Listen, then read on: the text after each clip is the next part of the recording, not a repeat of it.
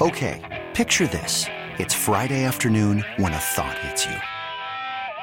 I can waste another weekend doing the same old whatever, or I can conquer it. I can hop into my all new Hyundai Santa Fe and hit the road. Any road. The steeper, the better. Because my all new Santa Fe is available with H track, all wheel drive, so I can hit the trail without a worry in the world. Heck, with three rows and best in class rear cargo space, I can pack the whole family in with all our gear.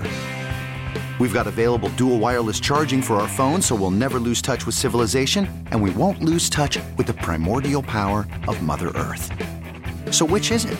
Waste the weekend or do something a little more epic? And conquer it in the all new Hyundai Santa Fe. Visit HyundaiUSA.com or call 562 for more details. Hyundai, there's joy in every journey. This episode is brought to you by Progressive Insurance. Whether you love true crime or comedy, celebrity interviews or news, you call the shots on what's in your podcast queue. And guess what? Now you can call them on your auto insurance too with the Name Your Price tool from Progressive. It works just the way it sounds. You tell Progressive how much you want to pay for car insurance, and they'll show you coverage options that fit your budget. Get your quote today at progressive.com to join the over 28 million drivers who trust Progressive. Progressive Casualty Insurance Company and Affiliates. Price and coverage match limited by state law. It's time now to go beyond the headlines and for the next two hours, go where every sports fan wants to go behind the scenes and into the practice facilities, locker rooms, coaches' offices, and press boxes to get the info before anyone else.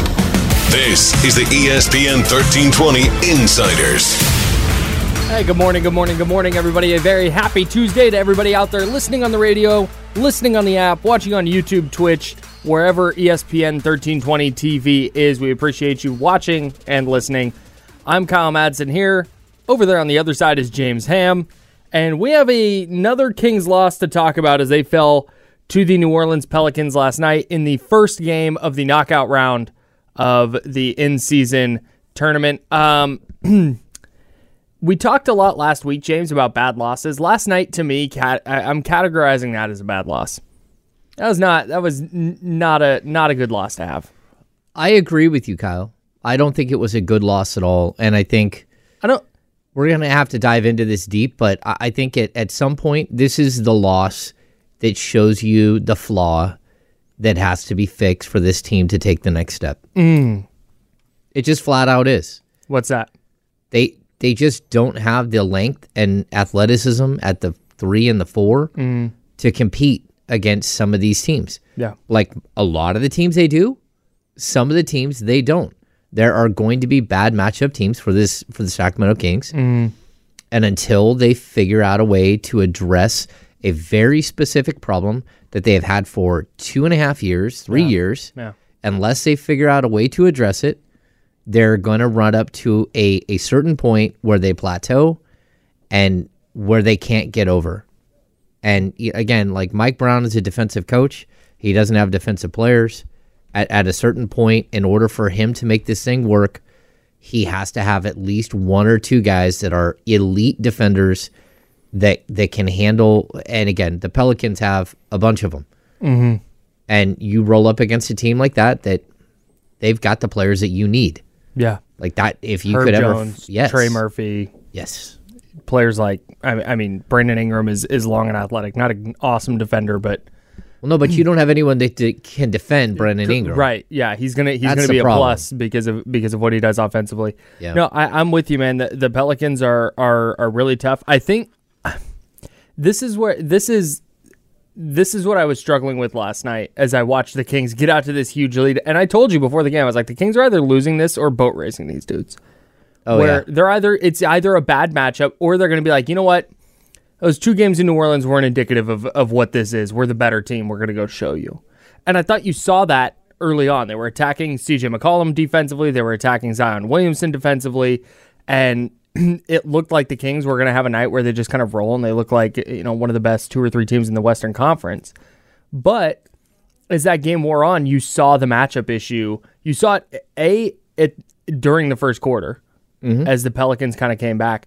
But I thought I, I I thought the Kings had some self inflicted wounds in there that that didn't necessarily help matters. But the fact that the Pelicans just so kind of methodically came back in that game and then took a big lead and then were able to fend off every single Kings run to eventually extend the lead and win by 10. That's where all of that, everything you just laid out in terms of why the Pelicans are a bad matchup for the Kings, all of that kind of came to the fore. Yeah, and what happened was the Kings just started turning the ball over. They started getting loose. really they started getting a little full of themselves Mm-hmm. in the la- in the first quarter. They couldn't miss. I mean, at, at one point, I think they were like thirteen to fifteen from the field. They couldn't miss at all. Yeah. everything's flowing. Everything's great, but it was just masking the fact that they weren't playing defense. Mm-hmm. And, and then once they started turning the ball over, um, uh, again, De'Aaron Fox just had a, a absolutely the worst first half I think I've seen him have in a in a like a couple of years. Was he sick or so? Like he No. looked he he looked like he. I don't want to. This is I, I hate saying this because I know this is not the case, but this is how it looked on television. I know it's not the case for real. It looked like he was like, eh, I don't care tonight. He looks worn really out. odd. He looks worn out a little bit, but yeah. at the same time, it was like he wasn't mentally locked in in the first half. I mean, he had five turnovers, like boom, boom, boom, boom, boom. And the thing is, he just talked about it at the post game Yeah. two days earlier about how he's really taken pride in not turning the ball over. Mm-hmm. We just did like an entire segment on him only averaging Dude, two turnovers per game. That's all I could think about. the whole time he'd not ha- he'd had one game where he had four turnovers and he turned it over five times including he got alvaradoed he got grand theft Al- alvarado Honestly, two things on that. One, incredible nickname. Yes. that's a plus. Two, that one wasn't even like ah, you know what? That's gonna happen. That's what. That's literally Jose Alvarado's peak value in the NBA is because of that, that play kind of play. And like, Yeah, do you love it? No, but he wasn't focused yeah, like he there were a couple knows lazy passes in the half court. oh, it was just yeah, a, it was yeah really of all the players you expect to see that front. Like De'Aaron's at the bottom of the list. yeah Now, uh, since we're on the De'Aaron Fox topic, we'll just stay here for a second. I- I also get it. This is a player who they rely on night in and night out, and we talk about he's he's that that superstar player. He can have a bad half. of course Was it if this had happened? If let's take in season tournament out of this, and let's just say they were happen to be playing the Pelicans a third for a third time in whatever three weeks or whatever yep take the in-season tournament aspect out of this. I don't even think it's yeah. De'Aaron had a tough half, but whatever. Like I don't even think it's really that noteworthy. But because I think the stakes of the in-season tournament, it's you know quote unquote winner go home. They've already lost to the Pelicans twice. I think that amplified it a little bit for me. i think so too but i also like if we go back to the playoffs De'Aaron Fox was incredible in the playoffs, right? Like, so I was, I was confused by what was happening because it almost felt like it's the first time you've been there and you make some mistakes mm. because you haven't been there before. Yeah. but that's not the case. Mm-hmm. And and when he was in that situation, he rose to the top. You mm-hmm. know, he was the best player on the floor for for a bunch of time during the Golden State Warriors in their playoff run. Yeah. It wasn't until the finger injury that he really, you know, took a, a step backwards. Mm-hmm. But even still, like I- I just like he kept shooting threes, they weren't going. He was running into the lane, but without the same sort of vigor. And then he just kept running into people and turning the ball over. Didn't seem to have a plan. Yeah. Yeah, I was I was confused by what was, and then in the second half he was he was himself, but you had lost momentum. Like you had all this momentum building, and then you you let them have confidence. Yeah. And once you didn't have confidence and they did, like the thing swung. I, I thought the fans were incredible. Um, I you know there was a tragic situation last night in the in the Yeah. stands, Kyle. Awful. Um, I, I've heard that it was a 33 year old male with a history of heart problems, um, had shortness of breathing, and and literally uh, went down during the game, and they they were not able to to uh, revive him, and unfortunately, you know, uh, he passed away. So condolences to the family. Um, just a tragic situation that happened during the game. I don't even think I, during I the didn't. first quarter. I didn't even see what see like commotion or anything. But then we started hearing reports of it like like while we were in our seats around I don't know, the fourth quarter, late third. I talked to multiple people who were there as in the stands, like with as as fans, Mm-hmm. who went n- couldn't had no idea anything was happening. Yeah, it was in like section 122 or 124. Uh, that's what I heard. I don't know exactly where that's at. The so uh, um, it, it sounds as if you know they they did a good job of you know like trying to take care of the person the best they could, but there was uh, unfortunately nothing they can do. So again, condolences to uh, the the Kings fans that is out there, uh, the family uh, of uh, the the fan that passed away. But um, yeah, Kyle, uh, the Kings just you know there are going to be certain times where you don't have it, and I, I thought they came out with like a, a like a blistering like offensive performance to start. But again, it's it's what Mike Brown always fears is that you just fall in love with how pretty the offense is, and you don't you don't do what's necessary to stop the other team, and you allow the other team to build something quietly while you're out there hitting every single shot. And as soon as your unsustainable play starts to taper off, and they've built something that's sustainable, they track you down and they pass you, and then it's you're in a fight. And the Kings didn't have it. I think that sometimes a box score lies, right? Mm-hmm. But I think when you go look at the box score from the first quarter last night, I think it tells it you can you can find the numbers to tell the story because there's no reason when you look at the Kings going 13 of 20 from the field and 7 of 11 from 3. Oh yeah, Hang up 36 points. You're going they are up But big. They're I up double digits. I think they missed their last five shots. Yeah, it I think they were ugly 13 to 15. It was ugly late. Yeah. But then you go down and you go 11 assists. Okay, ball's hopping around. So 11 assists on 13 made shots is like, that's the offense. That's what you want, right? But then you go turnovers. Six. Six turnovers in a quarter. Yeah. Fouls. Seven. And that's what that Now- slowed the game down, got the Pelicans to the line. And that to me was was oh, that's how the Pelicans wind up only down a point at the end of that quarter. I'm going to say this too. Like, Tony Brothers has no business refing any big game in the M- NBA. I don't personally think he should be refing any games in the NBA, Sure. but a big game like this, like the touch fouls are ridiculous. Let the like the players should be deciding this game. The physicality level, everything should be decided by the players. And then on top of that, they frustrated the Kings so much that we almost had like a fight. Like mm-hmm. their ineptness as officials and calling like weird ticky tack stuff, but not physical stuff, led to like a near brawl in the court between Trey Lyles and and Jonas uh, Valanciunas. Ugly. I didn't. I'm. my whole thing with with officiating is, if you're gonna call ticky tack fouls, I hate it, but okay, just do it on both ends, man, and do it consistently. Yeah. You can't have one possession where hey, anything goes under the basket.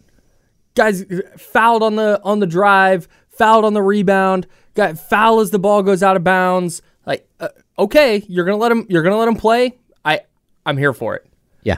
But then the ensuing possession can't be uh uh tap on the on the arm on a blow by and oh, and one. I you can't. Yeah. I I need it. Give me consistency. That's all. And that that's what the players need too.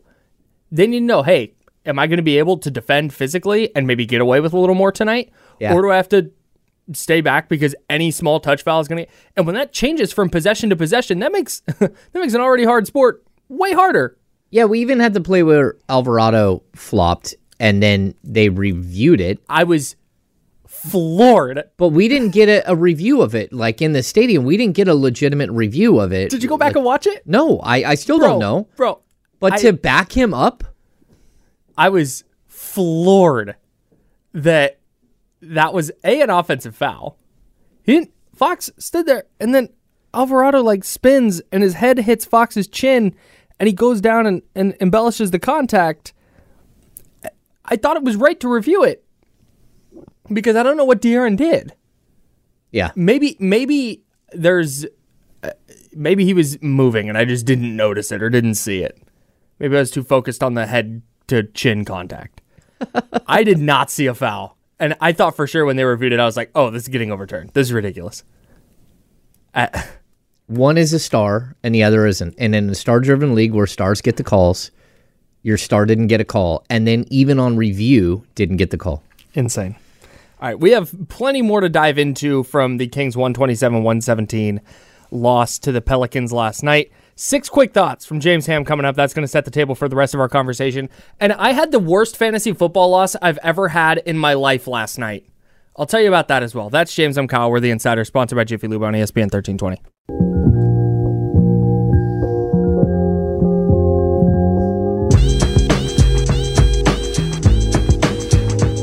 Standing on business. Now, back to the Insiders with James Ham and Kyle Madson. Brought to you by Jiffy Lube on ESPN 1320. Pelicans 127, Kings 117. The Kings no longer in the in season tournament. They will face the loser of Lakers Suns, which is tonight. They will face the loser of that game on Friday. A road game, right? Uh, yes, and I did get an explanation on why it's a road game. Okay. Please So- explain. So because they're trying to balance the schedule and make it 41-41, you know, home mm-hmm. and road. Mm-hmm. The Suns are on the road mm, playing the Lakers, Got it. right? Okay, and the So- Kings were at home. And the Kings were at home. So if it's the Suns, the Kings have to travel to Suns because of that rule. If it's the Lakers, they both had home games. The Lakers were the higher seed, so you have to go travel to them. Mm, okay. That actually makes sense. Yeah, it right, does. Fair enough. Uh, yeah, let- shout out to Slater. Slater uh, explained that one to me. He because he had asked the, the league. Yes, Sure. All right, let's get to six quick thoughts here, and uh, let's rip through these because there's so much. I was I was reading through your six quick thoughts at uh, on Twitter last night at James underscore Ham NBA, and uh, so much of what you talked about was what I wanted to dive into with the show. So let's let's get through these, and then dive in a little bit further as we as we go along here. What was your first quick thought from last night's Kings loss? Yeah, it was early mistakes. Uh, De'Aaron Fox went three of twelve from the field with five turnovers in the first half. He finished with six turnovers, which um, very very. finished with six. yeah, he did finish with six. Oh man. Uh, I think he had one late, uh, but 30 points, five rebounds, four assists. I didn't think he was a good setup man in this game. Uh, he also uh, he shot one of seven from three. I thought he was pressing. That's what it looked like to me. It looked like a player who was really, really trying. And sometimes you can watch a player and see them trying too hard. Yeah. And that's what it looked like. Uh, I thought he was brilliant trying to bring the, the team back in the fourth quarter, but uh, before that, it was a bit of a mess. Do you know when the last time De'Aaron Fox had six turnovers in a game was? It's been a while. January twenty third Of last year? of well of last season, but of this year. okay. So almost a full calendar year between games of six turnovers, which is bananas. Uh, that was game forty six last season. Okay. Uh, you know, That's incredible. i- he he's really he has taken care of the ball. I mean, he talked about it. Like he'd only had four turnovers once all season. That's like fifty four games between six turnover games for a Yeah. guy who handles the ball as much as he does. Oh no, it's it's really good. That's incredible. Yeah, especially for a scorer. I'm gonna give. is. Hey, maybe this makes me soft, and this is why I'm not a New York media guy. I'm giving him a pass. I'm doing it. he had a he had a tough half. Not even a tough game. He had a tough half, a tough half. No, uh, totally. and it, it was a bit like you want to see him come out, and you'd like to see those 30 points distributed a little more evenly. You'd like to see a couple fewer turnovers because a couple fewer turnovers maybe in the first quarter. That first quarter goes different. Maybe the game goes different. Okay, I'm there. They were up 15. They should have been up 20 by the end of the first Yeah. quarter, and the game would have br- basically had a good chance of being over. Yeah, you, you have a you have a better chance to bury them at that point. Yeah, you had an opportunity to break their spirit and to to really put the game away, Mm-hmm. and you didn't. And part of it's because you missed shots. Part of it's because you turned the ball over a whole bunch out of nowhere. Just boom, boom, boom, boom. I think it was five straight possessions they turned the ball over. I'm soft. I'm giving him a pass. Okay. All right. Uh, number two. Uh, showing up. The Domantas Sabonis battled for 26 points, 13 boards, 10 assists against a big Pelicans front line. I thought he was absolutely brilliant. He was 8 of 12 from the field. He was 10 of 10 from the free throw line. He had five offensive rebounds, which is a big number for him. Um, he he had a block, and, and again, uh, we can go up and look at at Jonas Valanciunas' stats: 18 points, 11 rebounds. Like Sabonis wasn't camped was on working. on Valanciunas, and Valanciunas was working. I mean, he was really, really trying hard, and and Uh, Trey Lyles and him getting into it, it fired him up. You could see like the whole time. Yeah. Have you ever seen the movie Hoodwinked?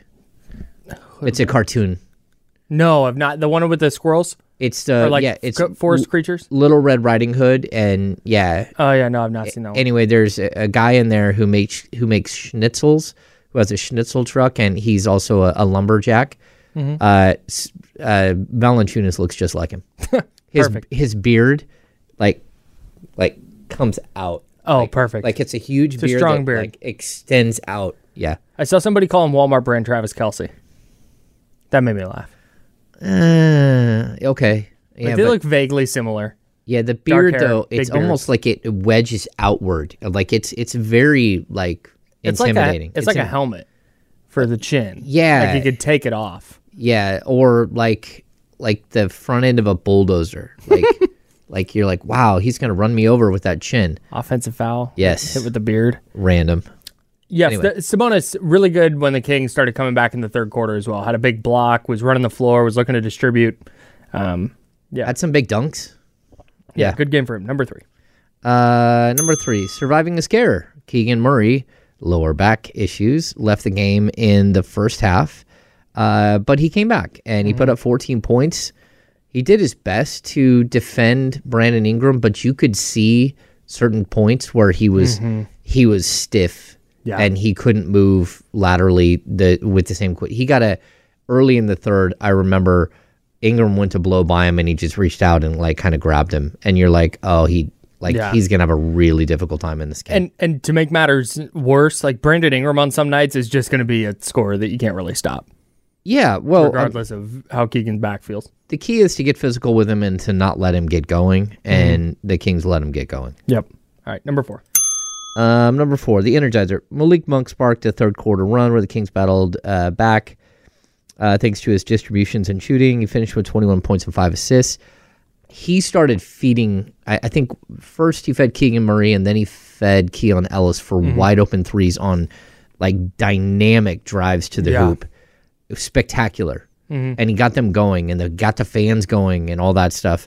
Uh, I, I thought he was really good. Um, and and actually, I think Mike Brown relying on him is a good thing. Playing him 33 minutes in a big game I agree. is a good thing. Five of nine from three, really good night. I want to see that consistently from him, especially come playoff time. The pop in Golden One Center is a little different when Malik gets going.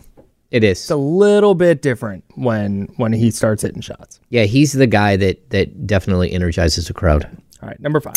Uh, Huerter, five of ten from three. I mean, five of ten from the field, twelve points. Uh, I thought he was flying around really well in the dribble handoffs. I, he was active. Um, again, I think he had a couple of big rebounds that are memorable. Um, but overall, just two of seven from three. He ran a plus eleven for the game.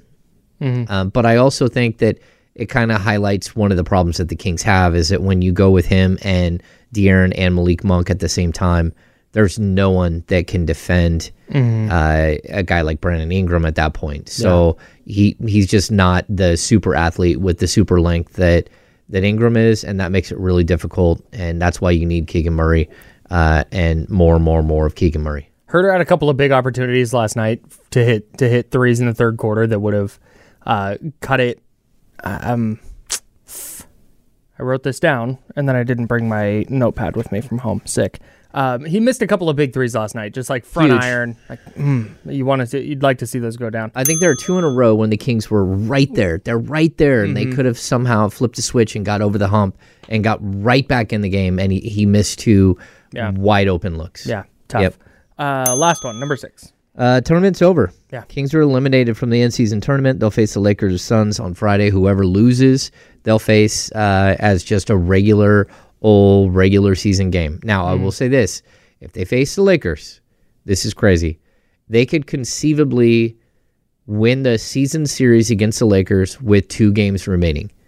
So they're already up 2-0 on the Lakers. they could potentially go up 3-0 on the Lakers and end the season series already, which is a, a weird dynamic to the end season tournament. I'm kind of here for it though. Makes it a big game. Yeah.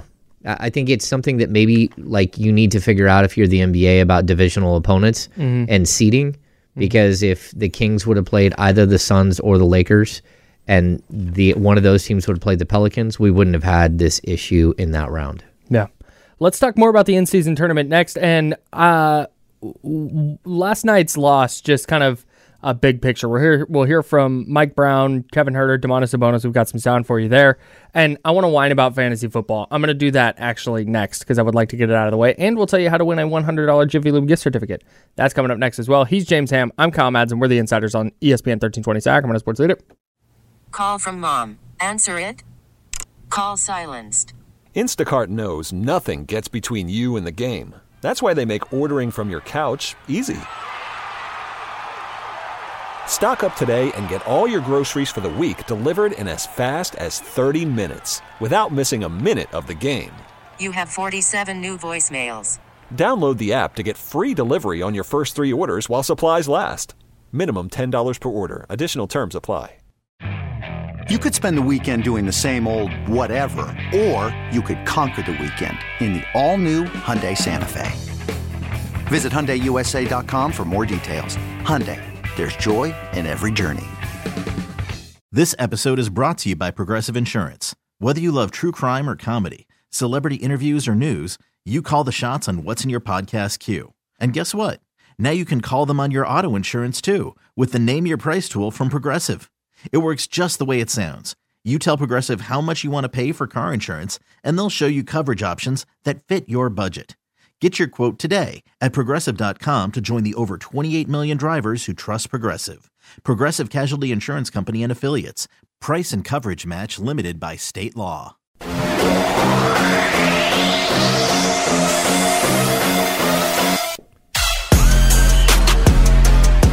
Now, back to the Insiders with James Ham and Kyle Madson. Brought to you by Jiffy Lube on ESPN 1320. I'm not doing this today. I'm not going to have our show derailed by Disneyland talk in our YouTube chat. Just random randomness it is. I'm not chat. what what I will say is every single take that people have had on rides so far, you can tell who and who has not been on Rise of the Resistance. That's all. That's that's as far as that's going. And now we're getting back to sports. All Unless you have something quick you want to say on Disneyland. No, I think we're okay. I, I I miss Disneyland. My wife has taken the boys a couple of times in the last couple of years because it's like during the season and I can't go. Let's go bros trip. I'm down. I'm in. Let me Um, All know. right. All right. I'm in there. I dude, I will t- I'm I love that place. I do too. I enjoy it differently as an adult, for sure. Than I did as a like enjoy it much differently now. Do you But do I the, still have a good time. Do you have the pins? no, I don't do pins. Oh, okay. So I have the pins. No, I don't do I, I don't do pins. I don't I, I don't do all that. But uh, now I more enjoy the like uh, the uh, a the artistry of it. Oh yeah. B the fact that the the history of it. Um, the the fact that like Disney Walt Disney Enterprises uh, d- invented animatronics. Mm. Like that that kind of stuff is is more what I'm into now. But anyways, uh, I digress. All right. Can I whine about fantasy football real quick? Yeah, Before we get back to let's do Kings it. Pelicans, we talked a lot of Kings Pelicans. We're going to continue talking Kings Pelicans. So I'm sitting there last night. I'm down uh, 23 points going into last night's game in fantasy football. Okay. And this is if you're like, hey, I don't like fantasy football, uh, stay tuned because this is just a competitive uh, thing, less than a fantasy football thing. So uh, I'm down 23 points. I have Travis Etienne and Cal- Calvin Ridley. They have good enough games that uh, in overtime, Etienne had a catch and then a run. I took the lead. I was good to go. Oh, I had a Bengals individual player, individual defensive player uh, who had a tackle in there. So I was good. I was clear by a couple points. So I'm like, all right, I'm all set. I've grinded out this game. Good for me. My opponent had a individual defensive player who was on bye. I get a call from our commissioner who lives in Florida. I get a call from our commissioner at 8:30 our time, 11:30 Florida time. 8:30 our time. He's like, "Hey, wanted to call you cuz it's too much to text, but you're going to lose this game." And I'm like, "What?" And so I look at the app and I'm like, "No, I'm not." And I go and I look at the box and I'm like, "Did somebody fumble? What what what are you talking about?" He goes, "Well, for competitive advantage purposes and to avoid people just leaving their teams alone and not looking at it or tanking on purpose or whatever, when somebody has somebody in their lineup who's not playing, I go add the highest scorer in the league and put them in that spot for them. No. That's part of the rules? That is part of the rules, dog. I would never play in that league ever again. I am punting after this season. That is absolutely atrocious. Like as someone who is man, I don't even want to talk about it. He wa- I- it this is my 34th year in fantasy football. I once played in a league where uh what's Orlando Orlando Mare, Yeah, Dolphins. Dolphins kicker, Patriots too? Did he play for the Pa- Anyways, doesn't matter. single-handedly won the entire league because he had scaled like the point system for a kicker where if you you Oh, for if you God's got a 30 yard field goal that's that's three points but a 40 yards worth four a 50 yards worth six a, at 60 yards worth like nine and this dude is winning because his kicker is scoring 35 points a week he won every single game he had set up the scoring where he won every single That's game the the, entire season dumbest like, thing I've ever heard. you are nothing but a fraud. Like you rigged the rules for your own, and he's the only one that really get like went through and looked at all the rules. Yeah, that's why I'm, I'm always so cautious about uh, about joining another fantasy league without like, okay, I need to see all your rules. So, dude, so this is a dynasty league. It's been going for like a decade. Yeah. I got in this year Oh no. and I was really excited about it. And here's so here's the caveat. It turns out that this I still clinched a playoff spot. This didn't change the standings at all. Whether I win or won or lost didn't change the standings at all. However, it's a principle of the thing, right? Well, I totally Like agree. you you go add the highest scoring player. So, and people have brought this up in the YouTube chat, and this is exactly what I intend to do this week because I am petty. I'm emptying my lineup, oh, and I'm saying I'm gonna go. e- Why would I not? I'm gonna go empty lineup, and then the commissioner is gonna go in and just put all my highest scoring players in for me. I have no decisions to make. Hell yeah, I'm playing best ball, baby. wow. Chestnut checkers. That's Let's right. go. I'm I it's not that okay, I lost a fantasy football game. The league's Kyle's 50 pissed. The league's 50 bucks, dude. I'm not I'm not like Yeah. losing my house over this, right? But it's the principle of it.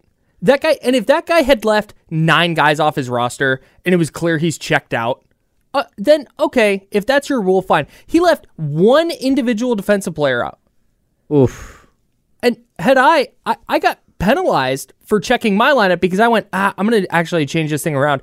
And I took out a player who ended up scoring more points than the player I put in. Yes. So I get penalized now for checking my roster and he gets rewarded for it?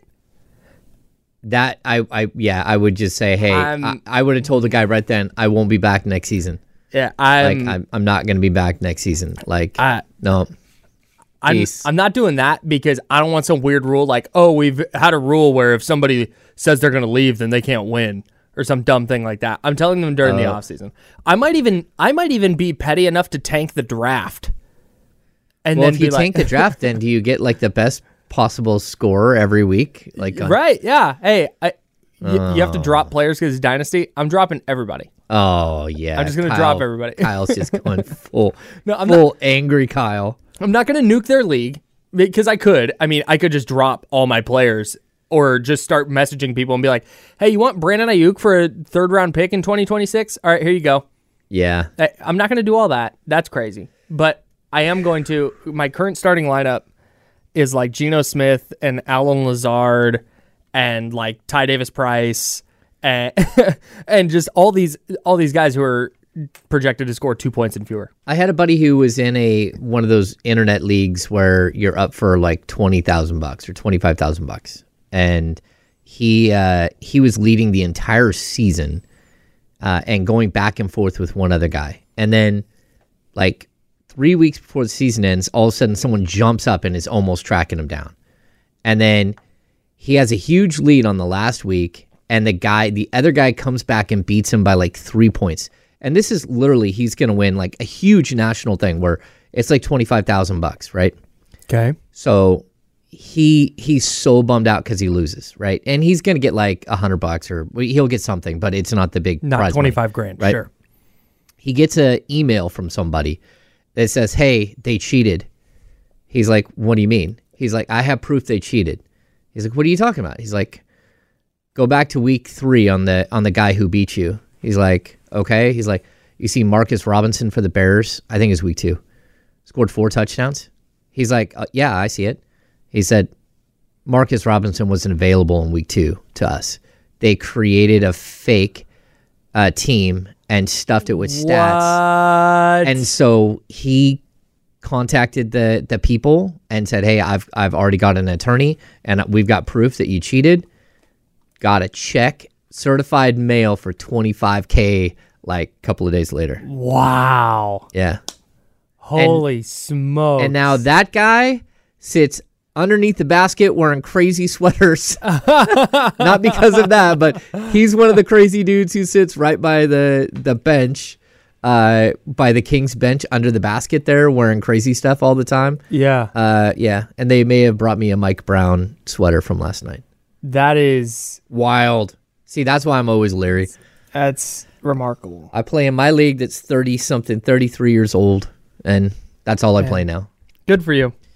I'm punting this league. I did win. We uh we we have a five game win streak. Love that. And uh, we've clinched a playoff spot How'd babe? because somebody lost last night, and uh, yeah, so yeah, we're doing all right. Eight and five. All right. I'm also eight and five now. Should be nine and four, but that's fine. You know what? My team didn't perform well enough. We we got sidetracked, Kyle. Yeah, we did. At least it wasn't Disneyland. We should. You know what we should do is the uh the Jiffy Lube player I was game. thinking that exact same thing. So if you're new to the show, Jiffy Lube has uh, very kindly given us 82 Jiffy Lube gift certificates to give away. 100 of them. no, No, 82, 82 $100, $100 gift, certificates. Thank you. certificates. 82 $100 gift certificates. One for every Kings game this season. So, because there was a game last night, we have another one to give away today. Um, our Jiffy Lube Fast Break player of the game, it was an easy choice for me last night. And James, I'm hoping you agree because we didn't really discuss it. But Domantas Sabonis is your Jiffy Lube Fast Break player of the game from last night. Congratulations to him. He had a triple double and was the Kings, I thought, most productive player last night. And he's your What's our password? Domas. That was what I The had. to- password I was uh, is dude. As I'm talking, as I'm talking, I'm like, I'm forgetting something. I'm forgetting something. What am I forgetting? D O M A S. Domas. E ESPN1320.com is the website. There's a Jiffy Lube screen right in the front. It's yeah, click on that. It takes you to the contest page. Enter DOMAS D O M A S. That's your code word to win a $100 Jiffy Lube gift certificate or to enter to win a $100 Jiffy Lube gift certificate. Speaking of Jiffy Lube, while we're here, while we're talking about the homies, Oh yeah. they're giving away PS5s. We're giving away PS5s. We're, we're giving away PS5s cur- We're the courtesy conduit. of courtesy of Jiffy Lube. So Jiffy Lube dropped off a gang of PS5s for us to give away. We're going to do that next week. We're going to be doing that via call in. oh, call in. So we're going to be opening the lines. I'm going to have to do a whole thing where I go 909 1320 916 909 1320. I'm going to have to do that whole thing Oh and we're going to give these away. yeah. And I I heard I heard tell that we're going to be having more stuff that goes that goes with it. Yeah, I think we are. Um, I think tomorrow we're gonna Unconfirmed, but we're gonna talk about one thing that goes with it. oh. Oh. Yeah, I think tomorrow, Wow. and then maybe again on Friday. Oh my God. Okay. Yeah, I love I love this for our, for our listeners. So those PS5s, we will be giving those away next week again, courtesy of Jiffy Lube. Shout out to them. We appreciate it greatly. And I believe D'Lo and KC are going to give one away on Thursday when they're at Sky River. I think so too. I think that's going to be the case. I think it's J- a Jiffy Lube Christmas. Damien Damien was saying he's just going to jack the one that we opened, and I'm uh-huh. like, bro, that ruins the bit because then we don't have an open one sitting behind you. yeah, We'd have to open another one. we would have to open another one. I'm excited about this. This is awesome. too. PS5s are amazing. They do crazy things. Um, so yeah, big shout out to our friends at Jiffy Lube. Yeah, when you when when uh, our guy from Jiffy Lube said uh, said, "Yeah, I want to give away PlayStation 5s." It's like, "I'm sorry, like one or two? And he's like, "No, no, no, I'm giving away 5 of them." Five of them. Like, "Oh. all right, you got it. we can do that for you." Well, That's what we're doing next week. Happy Yeah. holidays, everybody. Regardless of whether you're a video game person or not. both of us are thinking the same exact thing right now. Uh, it's okay. We'll just move on. How about that? That I'm trying to steal one? No. Oh. no. No, just me? Is Yeah. that live? Uh, you're Kyle trying to sneak out glass windows. We see him on D'Lo and Casey like I'm like, dang, to that's crazy. I'm just gonna take this to the winner. the name is Mile Cadson. Oh, Kyle. Pelicans 127, Kings 117. Yes. Last night was concerning for me, man.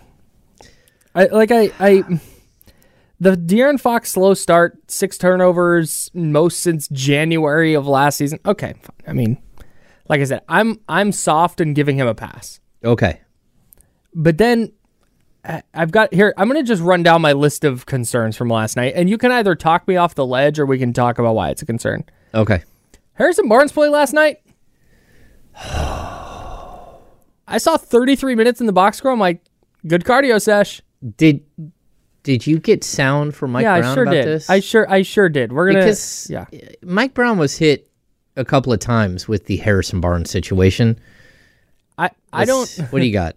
I don't want to say, I, I don't want to say I disagree with the coach, but I, I, I want to discuss what he said. Here's, here's Mike Brown on Harrison Barnes' performance in the Kings' loss to the Pelicans. We got a lot out of him. I, thought he did a nice job with Zion. And obviously, he didn't score the ball at the at the clip that you hope for. But for us to score 117 points, especially uh, you know with turnovers we had in the first half, uh, that's more than enough. We just got to do a better job uh, defensively in a ball game of this magnitude. We got to take care of the ball and do all the little things, and, and we did, we didn't do it. You know, like to give up a free throw tip in with 0.3 or whatever seconds is to end the half, that's not good. Your mind's not the right spot uh, to win a, a game of this magnitude. So did you take that part about you giving give up the tip in at the end of the first quarter? Did you take that as Harrison Barnes? No, that wasn't was- Harrison what- Barnes. Right. Okay. So that's right. So that's what I was. I was No, confused. No, no. Why did he go there with that? Um, It's like it's like Harrison Barnes was cl- very clearly ineffective last night. I didn't think he was awesome defensively. He took four shots. Excuse me. Sorry, three shots. He scored four points. He was one of two from the line, four rebounds, and assists, a steal, and a block, couple of turnovers. He just he wasn't there, and it felt like Mike Brown to me in that answer. He goes like, "Yeah, you know, he did a good job on Zion, this and that." And I mean, but the other stuff we did, oh boy, it's like he didn't necessarily like disagree. I he he keeps saying like kind of what I've said a little bit here, and it's not be, it's not because Mike has said this before. Like Harrison Barnes is a fifth option, Sure, and no one's running a play for Harrison Barnes. sure. He he says it multiple times. We're not running a play for Harrison Barnes. I have that sound too Okay, on Harrison Barnes' role. so like when I when I look and see what's happened here, like is he great? N- no, but I will still like the the some of the advanced stats still say that he's perfectly fine. You just need better players doing other things. And Okay, okay. in that game specifically, I, I think yeah, did did he totally disappear on the defensive end? I mean, on the offensive end, sure, right? It, it, it's not it's not that they're not running plays for him or whatever it is, but you just talked earlier about something needs to change here. This Yeah. group this particular group of players is not going to get it done. And when you look at this particular group of players, it's not De'Aaron Fox, it's not Domantas Sabonis, it's not Keegan Murray. Kevin Huerter, hmm, okay. But Harrison Barnes, you talk about needing length and you talk about needing athleticism. A 31 year old Harrison Barnes is not getting a he's not getting younger and b you can be more effective than he was last night and he's playing 34 minutes Oh no, I, I, I agree one hundred percent. He can't have that kind of offense offensive production, and he's got to do more on the rebounding side. I totally agree. And, he, and, like, he look, can just be so much more impactful than he is yeah, I think I think that there are ways that he can be more impactful, but like you also have to look at it and say, like, is he the right player for this team at the right time? And the answer is probably not. If there's a way that you can make this team better, it's mm-hmm. specifically at that position. You mm-hmm. need a longer, more athletic player. Mm-hmm. And again, it, it comes down to the fact that Domantas Sabonis isn't a long athletic player. It comes down to the fact that Kevin Huerter isn't a long and super athletic player. Mm-hmm. So if you're going to look at the group, the same you could even say about Keegan Murray.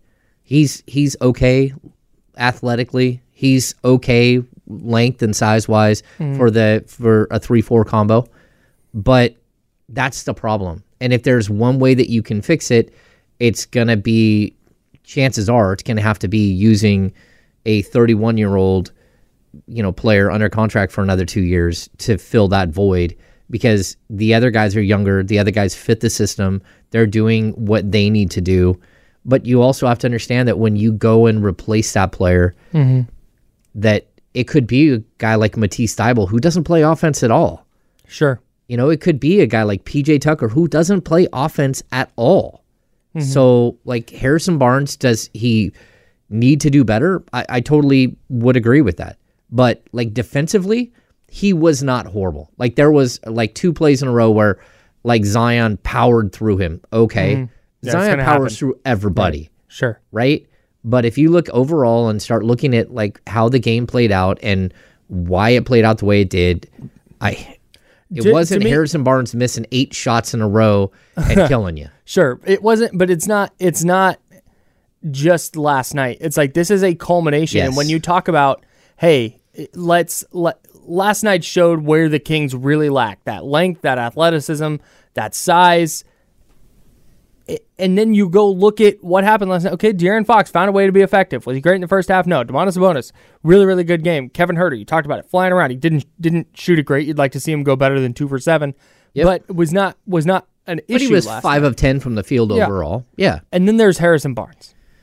Harrison Barnes took as many shots as Sasha Vezenkov, who played six minutes. And I, get, I I get- get, it, it's not, it's not the, vo- it's not necessarily the volume. It is, it is. This is just a perfect box score that to me indicates like, man, Harrison Barnes is just really. They could, when you talk about getting better, having a player better than Harrison Barnes is the logical like. Okay, this is where they can improve. I agree 100%. But you got to find a player that's better. And as of right now, they don't have a player that's better. If someone wants to say Sasha Vezenkov is a better player, I will just tell them straight up, you're wrong. Mm. Yeah, no, that's not right. You're wrong. That's not, and that's Kessler it- Edwards is not a better player. No, I don't. I don't think it's on this roster, and I think that's kind of the point. Well, I get it. That's the point. But but Here's Mike Brown has to coach the roster that's out there that he has, and here's. like, go le- ahead. I want to. Here, this is Mike Brown talking about Harrison Barnes' role after after the game last night. we're still defining the role, so it's not, you know, it, but I can tell you just in general, he's going to have to help us rebound. Uh, he's going to take on some tough defensive assignments, right? And then, you know, he's going to uh, shoot the ball when he's open. You- You know, I don't, the one thing that you guys have to understand is I don't call any plays for HB. Everything he does, he kind of gets off of others. And so, you, know, that's going to bring a uh, amount of uh, inconsistency too because he doesn't get a single play call for him. And um, you know when he's had big games, it's been him feeding off of others and all that type of stuff. And you know we, we didn't. I don't know if you know. I'd have to go back and watch the film, but I don't feel like we touched the paint enough. And and you know they send a lot of guys to the paint, but I don't feel like we touched the paint enough. And then when the ball got sprayed, uh, excuse me, and, and then the ball gets sprayed. You know, I felt when we touched that paint, a lot of times it was to try to score.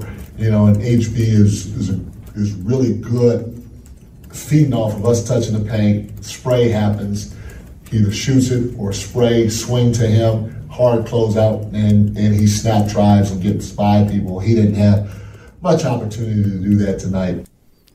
That felt like a lot of words to go. Meh, I don't know. Like- okay, the problem that I have is like listening to it back, and I, and I heard it when he said it, and it got under my skin when he said it. We talked about in pregame. Somebody asked Mike specifically about the role of Malik Monk and how important he is to this team, and how accepting a role, and you know, and Mike went on a spiel about how during the the off season they mm-hmm. sit down with these players and they define each role and mm-hmm. they have they take part in in filling out a sheet of what their role is. And then there's a point where they go in front of the team and they explain what their role is to the team. Mm-hmm. But Harrison doesn't have a, a defined role yet. I'm confused. I'm confused. And I was confused when he said it. And it's like, okay, look, we're not going to make this into the Harrison Barnes press conference because that was the second question about Harrison Yeah, right, right. not being productive. Right. It's more of a quiet conversation that you might have at a practice or, uh, a, you know, like a walk off where you start having conversations about that. Right. But I was confused by that. And like, look, he's your veteran. He's a guy that like the the players trust. But that doesn't mean that eventually you're not going to have to go a different direction. He's not the same age as the rest of the guys. He's mm-hmm. not on the same path as the rest of the guys. And there will come a point where you have to replace him. Mm-hmm. But that's that's not on Mike Brown. Like Mike Brown doesn't make that decision. Mike Brown has to play the the cards he's dealt mm-hmm. and do the best he can with those cards. And like, look, I will still tell you that having a player that is league average at everything for his position, which is Harrison Barnes, that can pl- that can stay league average for 33 minutes, that's a pretty good player. Now, It's- is it a fine. great player? But in order for this team to take the next step, That's just it. they have to have a better version of. That's, That's it. just it. Like, and there's and there's people in our in our chat right now on YouTube, youtube.com slash E ESPN thirteen twenty. Uh Keegan Murray watch. Are the Celtics freaking out because they lost to Indy? First of all, it's not freaking out. B, the Celtics are way more championship ready than the Kings are. yeah, Like, the Celtics yeah, yeah. have gotten there. They are Well, I, They're but not it's a great. about a loss it's he- here's a question, Keegan Murray. Watch. What do the Kings do against Jayson Tatum? Hmm. or That's Jaylen Brown. well. I mean, Jaylen Brown. I think you can figure out, Yeah, because he can't dribble. but Jason Jesse. Tatum. How do you stop Jayson Tatum? Because Brandon Ingram is like a dumbed down version of Jayson Tatum. Mm-hmm. So if you think that you're gonna go compete for a championship, Mm-hmm. who will slow down Jayson Tatum? And that's you know again at the end of the day, that's what it's going to come down to. And then David Jackson says after 19 games last season, the Sacramento Kings are 10 and 9, currently 11 and 8. Great. That's awesome. Are you confident that they're going to go hang with the best teams in the league in the playoffs? Yeah, that's tough. I'm not there. I'm not there. And maybe I'm nuts. Maybe they're going to get to April and Harrison Barnes is going to average 15 a game in the playoffs and everything's going to be awesome and they're going to go win a title. Sure. But if you told me, if you came down from the future and you said, hey, the Kings won the 2024 NBA championship, I would assume that there was a trade made at some point that involved, him. maybe it's not even Harrison Barnes. I'm just assuming he would have to be involved because of the money. Yeah. I'm assuming there was a trade made at some point where they upgraded their starting lineup and it wasn't with Keegan Murray out, it wasn't with De'Aaron Fox out, and it wasn't Domantas Sabonis out. And I'm guessing it, it probably wasn't Kevin Huerter out. It was probably Harrison Barnes. Yeah. Maybe it's Pascal Siakam. Maybe it's OG Anunoby. I don't know. I'm just naming Raptors now. That's that's what we do here. We just, name Raptors. We we name Raptors and Mason Plumlee. Sure, that's yeah, the rule. pl- uh, various Plumlees. No, and I think that that's it. It would be, hey, okay, they dramatically improved their roster, and I think at some point, whether it's this season or next season, that's what they are going to have to do.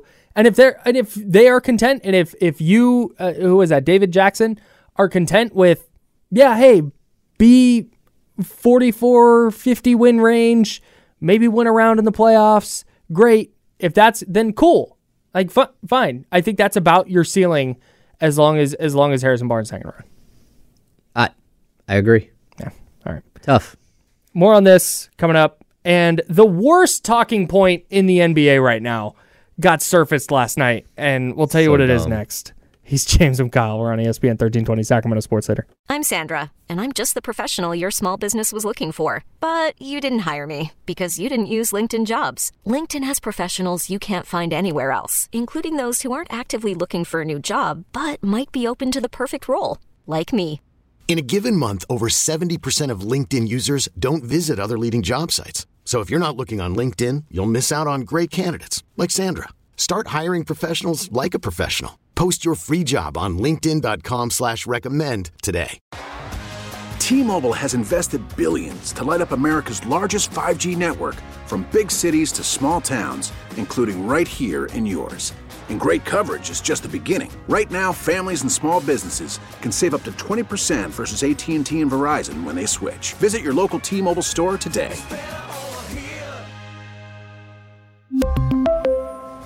Plan savings with 3 lines of T-Mobile Essentials versus comparable available plans. Plan features and taxes and fees may vary.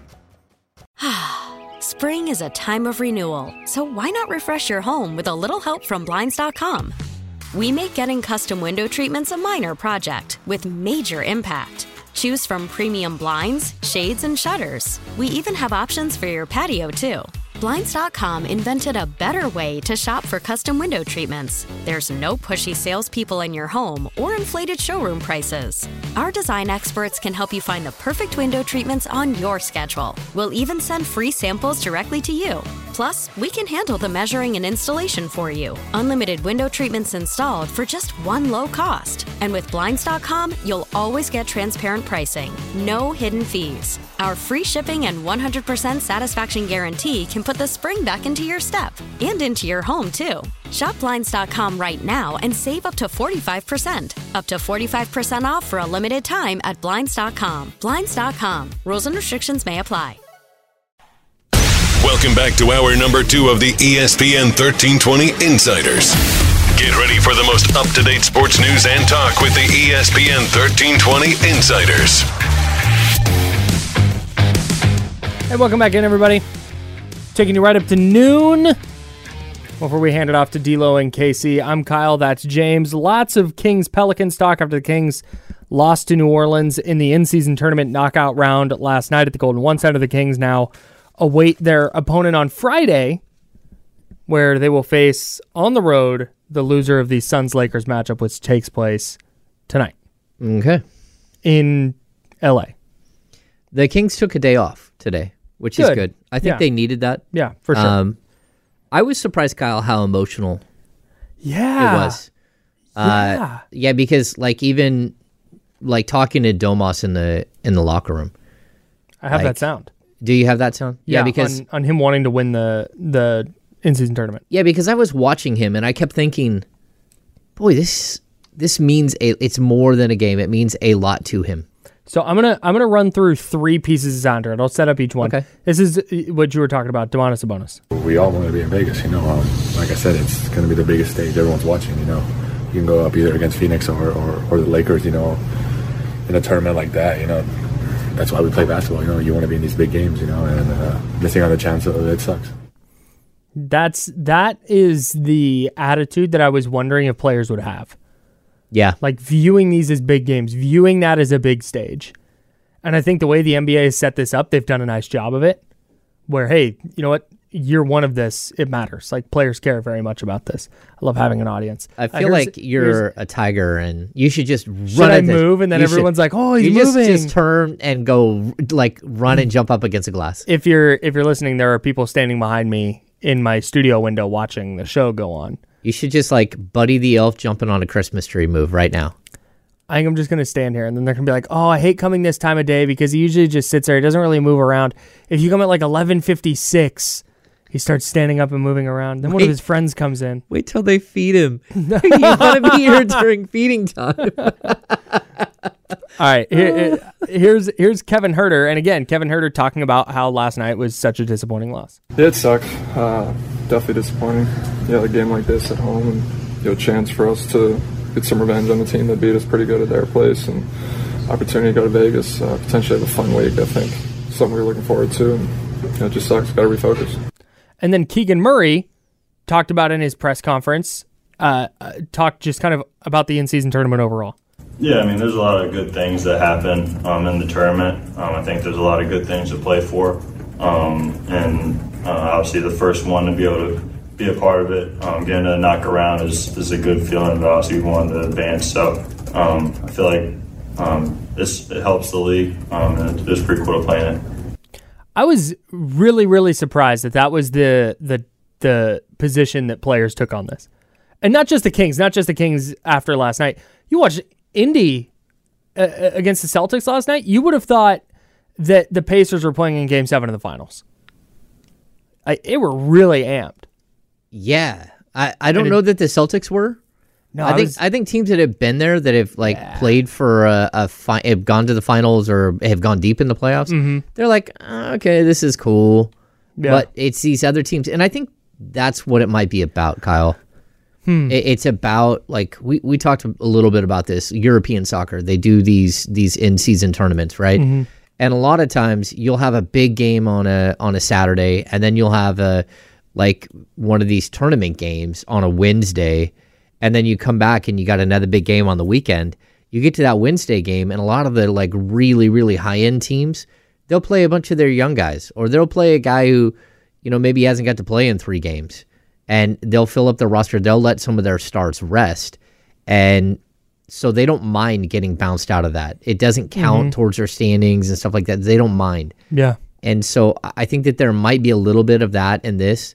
Although, like, look, the Suns are there, the Celtics are there, the the Mhm. Bucks are there, the Lakers are there. Yeah. So, but did they get there because they were just way better than the teams in their brackets? Maybe. Yeah. Yeah. That's possible.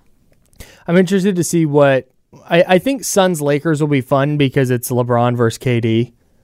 But then what is the winner of that game against the Pelicans look like in Vegas? Yeah. That'll be that'll be fascinating. But I, I, I do think that there's something to that where I mean this is now I, I I wondered this last night.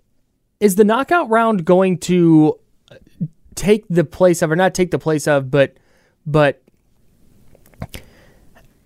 give the same experience of like a win or go home playoff game. Yeah. Like, will that one off, is that intensity going to be something that a team like the Pacers, the Kings had been through it last year, but now they now they've been through it again here, where you know what, hey, they can they can take that and build off that moving forward, or is it just like, yeah, you know, it sucks, but whatever, moving on, regular season game tomorrow, or in a couple days. Yeah. That's what uh, I'm I'm interested to to see. For I'd sure. like to see if it motivates them, if it makes it, you know, like a big deal for for this team. Mhm. So, like, look, you you got bit a little bit. You need to bounce back. You need to have some sort of uh, like recovery here and show that this. Sure, it was just a regular season game. Now that you're out of the tournament, it's just a regular season game. Yeah. time to move on. Yeah. Yeah, I'm watching the replay here, like while we're we're on the air, and uh, like there are some really interesting things that happened. That you know, like the Kings had it 10. Uh, they were down five, 107. Um, 102. Yeah, actually, it was 105, 100. Mm. Uh, CJ McCollum pulls up from the outside, and Harrison Barnes makes a very, very good closeout on the shooter, and he misses a shot. Trey Lyles doesn't box out um, Herb Jones at all. Mhm. He grabs the rebound, goes right up back up for a putback. Like so, yes, there are errors that that players like Harrison Barnes make, Mhm. but it was more than just that. And I know a lot of people their first sense like you start Trey Lyles, it's like okay, like go ahead and break down this game. Go ahead and watch every Yeah. minute of this game again without the emotion of no of not knowing what happens. And you'll probably look at the game slightly differently than you do. honestly, live, I I just didn't notice Harrison Barnes. And again, my gripe with Harrison Barnes is is less about in last night in a vacuum. Yeah. It's not. You know what? The Kings would have won if Harrison Barnes had a better game. That was not the takeaway. but it again, bigger picture. When you talk about hey, getting this team to the next step, Yeah. it's like man, that re- that's really glaring. That really stands out. It, what's funny about that specific example is live watching the game. It was m- my thought, and based on what I saw on the internet, other people's thought. It's like, man, Trey Lyles is not having a good one. This is not a good Trey Lyles game. Lots of good Trey Lyles games out there. This was not one of them. Yeah. I also thought He had a rough go. that if when they went at Zion, Mhm. he is such a trash defender. He is n- it- not a good defender. embarrassingly bad. Embar- like there were times where he jumped out of the way on Fox, Yeah. and just let him run right to the basket. Yeah. Like what in the world are you doing? Yeah, just he and that again is one of those things where just go at him. Yeah. Go at him the whole game and Mhm. get him out of the game. And and I to a certain extent that's what the Kings did. That's why he played limited minutes. Every Zion, every possession that ended in a Zion Williamson three was like a was like a victory. Oh yeah. It's like that's that's as good as a turnover. Yeah. He is just yeah, not a like really good, but not not super dangerous in a lot of ways for me. Um, the worst talking point in basketball came up last night. It is. After Tyrese Halliburton led the Pacers to an in-season tournament win over the Celtics, he had 26 points, 10 rebounds, 13 assists, and a 122-112 win Mhm. at home. I saw this on Legion of Hoops, which is an aggregating Twitter site. Uh, they posted a tweet asking if the tring, asking if the Kings traded the wrong point guard. It's just the wor- It's the worst. To it's. I don't understand. What's the what's the goal? What's the point? What? Why? What is what is what has De'Aaron Fox done over the last season plus two plus seasons? Really over his entire time in Sacramento, but but specifically over the last season and a half, two seasons Okay. that makes you say, "Hey, you know what? That's not the right guy." He was named the Western Conference Player of the Week for the second straight, uh, well, second time in the season on Monday. I don't I don't my I don't even want to I don't even want to get into the semantics of it. Like of the actual like Fox v it, who it's why are why it's two ascending superstars, okay? Who are outstanding and helping their teams in different ways. The Pacers are in a much different place than the Kings are right now in terms of their growth and their and their building. I shouldn't say much different. They're in a different place though. Tyrese Halliburton does different things for the Pacers than De'Aaron Fox does for the Kings, and da da da. It is awesome that they're both good. It is incredible for the league. It's they're inextricably tied together. I get that, and that's going to be the thing for the rest of their careers. But did the Kings trade the wrong guy? Like, what kind of lazy ass? What kind of yeah lazy ass engagement bait is that? I Well- want to let everybody know I didn't quote tweet it or anything. I'm just talking about it on the radio, so it doesn't count. Okay. And, and then, Kyle, the other thing I would point out is that we know in Sacramento that this would have never happened if they were together.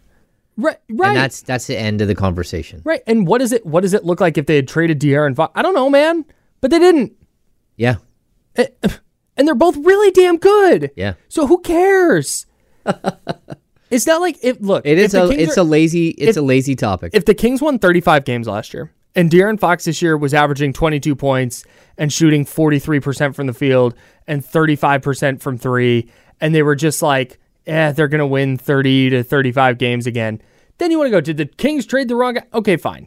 Yeah. Like, okay, now let's. Ha- but the Kings are really good. The Pacers are super fun. Fox is an Fox is an- MVP candidate. They're both. They're both in the conversation. Like Yes. they both get talked about. So who cares? I totally agree. Like that's fun. That's that's that's that. It is way more. Be a fan how you want to be a fan. I'm never going to police that. It is way more fun for me to be the kind of person who's like, hey, those two are awesome players. What a cool thing that this trade is working out for everybody. Instead of being like, yeah, but what if it didn't go this way? What All right, if? yeah. Look into your crystal ball. Then. There it is. Look at your crystal balls. Look at your crystal balls. I'm bad. A big shout out to a Sacramento legend for his performance last night. And we're going to do our top five NFL teams. We're going to take a break from the NBA for a moment and talk about our top five NFL teams, and then we'll get right back into uh, right back into some basketball talk. He's James. I'm Kyle. We're the Insider, sponsored by Jiffy Lube. This is ESPN 1320 Sacramento Sports City.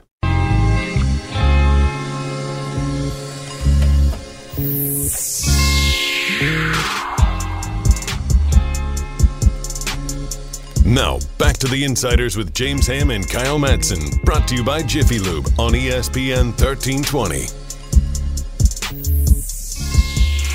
I'm trying to decide if I want to dive all the way into this Fox Halliburton thing, or if I want to punt it. I think I want to punt it. It's fine. No, I'm going to punt it. We got we got NFL stuff to do. Yeah, I've had so many conversations about it that I'm totally fine with you punting it. Yeah, it just there's not. It's just not a. I don't. I don't think we're. No, it doesn't matter. Yeah, yeah. I don't think we're sitting here if the if they had flopped the players in that in that trade. I don't think we're sitting here much differently today. Like I don't I don't think that things are dramatically different. Is my only thing with that. Yeah. Well, I also think it's possible that De'Aaron Fox would have already murdered Buddy Hield in Indiana if he was traded with Buddy Hield to a the good Indiana point. Pacers. That's a good point. Yeah. Um, we need to give a shout out on today's show, and that is to one Sacramento legend, hmm. Jake Browning. Folsom High's finest, getting the start and the victory for the Cincinnati Bengals last night in Jacksonville in a game where had the Jags won, they would have been the number one seed in the American Football Conference. Jake Browning didn't just manage that game, throw it 20 times and let the defense do the work. No, no, no, no, no. 34 31 in overtime. Jake Browning, 32 of 37, 354 yards and a touchdown, no turnovers, as uh, the Bengals went on to upset the Jags. Well, clearly it's just because of the Bengal system. Big time. Is Jake Browning just as good as Joe Burrow? Many are saying. no, he's really good. And, and and what was impressive was, a he's not is his first start. You've Yeah. not you've not seen him. Um, he would- they were talking about this on the broadcast last night. He's had to improve without getting a ton of reps, like in the offseason, in preseason games, or or or in training camp. And last night you saw it. It was sh- really short throws early, just trying to get him in a rhythm, moving the pocket, and he started pushing the ball down the field a little bit. Made a couple of big time throws for Cincinnati, and and got the W. Thirty-two of thirty-seven, three hundred fifty-four yards. It's like, dude, when you're as good as he was in high school, and then you go to UW, and I know he had a one really good year at, at Washington. And I think his senior year he he fell off a little bit, which is why he went undrafted. But um, good football player, Yeah, and it, it showed last night. it's good to see somebody get an opportunity, even if it took a long time. You know, like stick around, like give it a give it Yep. a shot. Because a- at the end of the day, I mean, he is a, a guy who's entering his prime Mhm. a- as a quarterback, and like if somehow it doesn't work out there, or or you know, of course, Joe Burrow's the guy there, but that could open doors for you to go be something else down the road.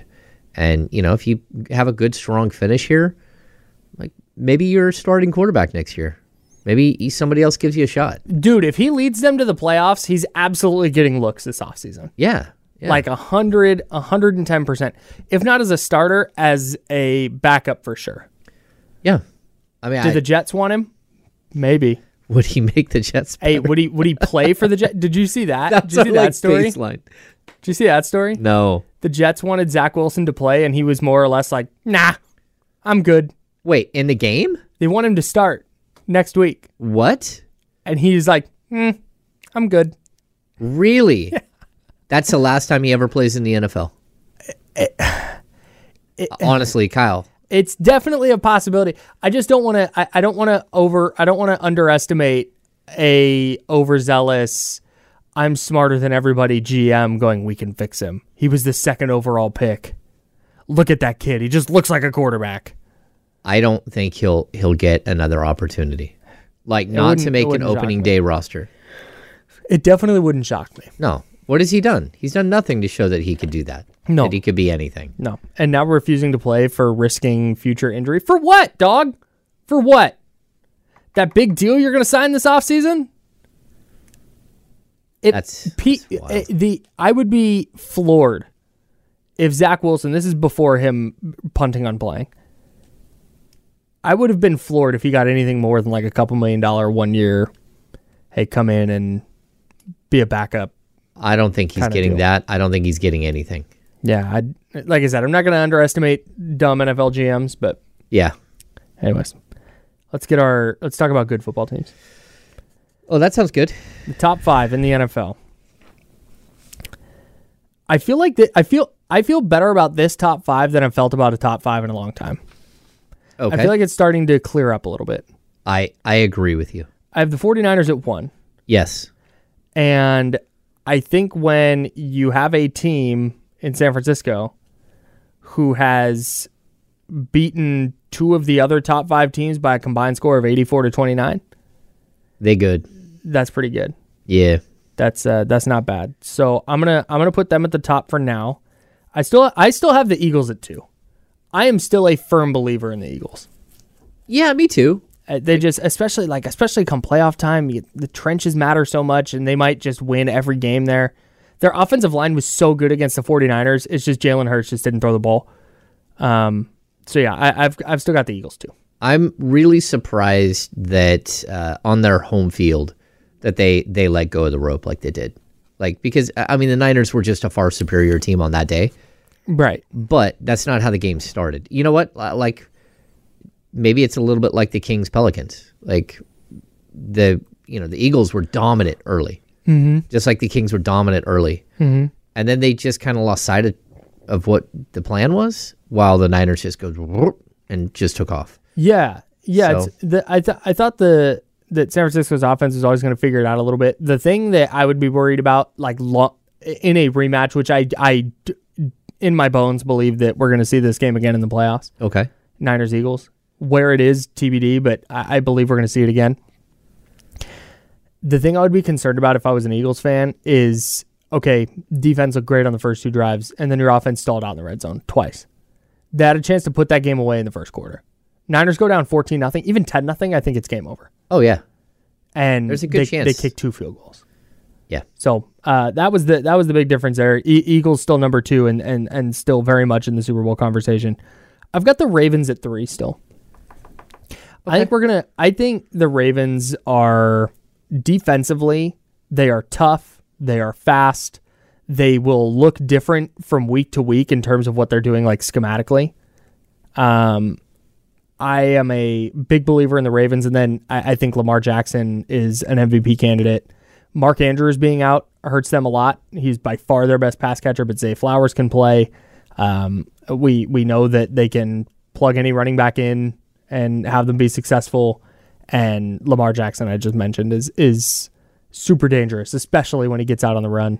Um, and this year he's having his best season as a passer. So big believer in the Ravens out of the AFC. Yeah, the Mark Andrews thing is big. Mhm. A- And, so for me, I'm going to drop them down to like number five.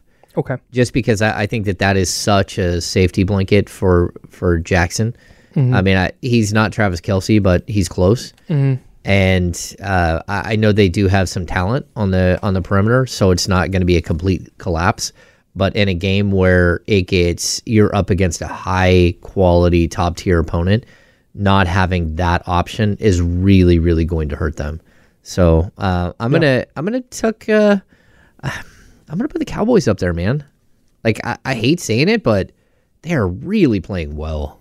Like I, I just I've got the Cowboys three. Uh, I'm sorry, four. Yeah. The Cowboys are good, man.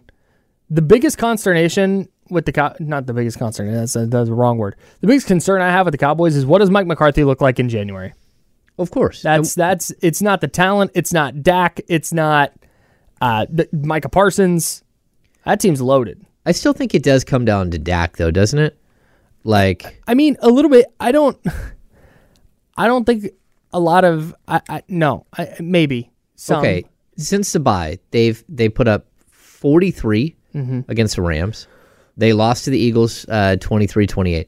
They put up 49 against the Giants. They put up 33 against Carolina. They put up 45 against the Commanders. They put up 41 against Seattle. Like this team is rolling, man. Yeah. They are rolling. Yeah. Since they got clubbed by the Niners, um, like, a- and, then they came back the next week, right? And and I believe, oh no, they beat the Chargers. Mhm. Um, like, they've been really, really good. Mhm. Yeah. Yeah, I, I'm. Uh, if if they play in the postseason like they're playing right now, in fact, you know what? I'm gonna learn. I like like I'm the only one watching. We as a collective, I think are gonna learn a lot about the Cowboys when they host the Eagles this week. Yeah. Like that's going to be. Are these dudes going to go in against a, a, a division rival with a chance to tie for the division lead and go to work, or is it oh they shrink in a big spot and they get pummeled? Or are the Eagles going to come in emotionally empty Maybe after a big loss? Maybe. Just saying. Uh, l- Oh, we last one here. out. Yep. La- la- last one here. I have the Dolphins at five, and I feel really good about it. Number one seed in the AFC right now after the Jags lost last night, and dude, they just they hit a little bit of a lull offensively, and now they're scoring forty again. And Tyreek Hill should probably be the MVP. That's Yep, my take. I'm with you. I, I have the Dolphins at four, um, and uh, and the Ravens at five. So Okay. Cowboys, Dolphins, Ravens, and then Lions at six. I have Chiefs at six, Lions at seven. Oh, I'm still, I'm still just, I'm still, they're still leaning on Patrick Mahomes and Andy Reid figuring it out, but but I'm becoming less and less confident in that by the week. I said, I said early in the season, I said like, yeah, give it till week nine or ten. We're in week thirteen and they're still struggling with it. That's why they dropped out of the top five for me. Eight and four, man. It's not good. Nuts. All right. We'll keep diving into Kings Pelicans. We will revisit our keys from from last night's game. We'll talk about what's next for the Kings. We talked about, oh, hey, they, they might need to make a move. Uh, we'll talk about why on the other side of our break. He's James. I'm Kyle. We're back in three.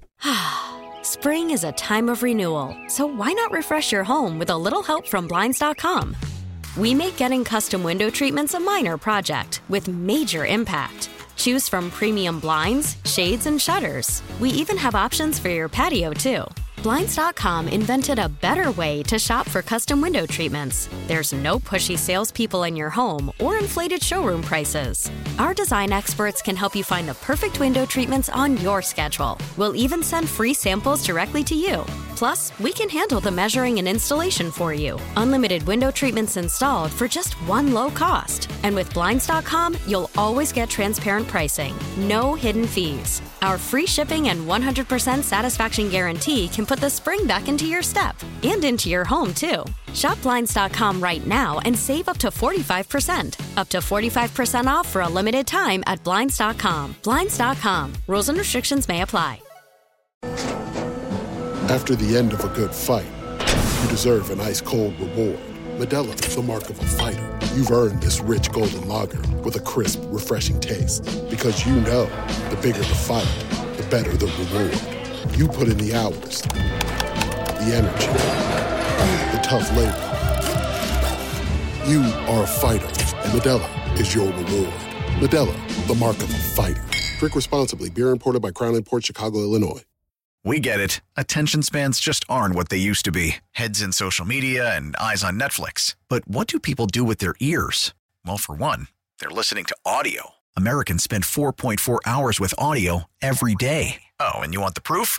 Well, you just sat through this ad that's now approaching 30 seconds. What could you say to a potential customer in 30 seconds? Let Audacy put together a media plan tailor made for your unique marketing needs. Advertise with Audacy. Visit ads.audacy.com.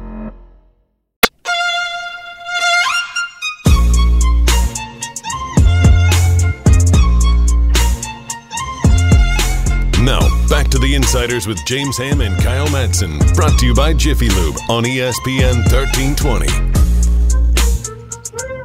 Kings fall to the Pelicans last night, 127 to 117 at the Golden One Center in the quarterfinals of the in-season tournament. We've been talking about that a lot today. We talked a lot about cinnamon rolls at that break.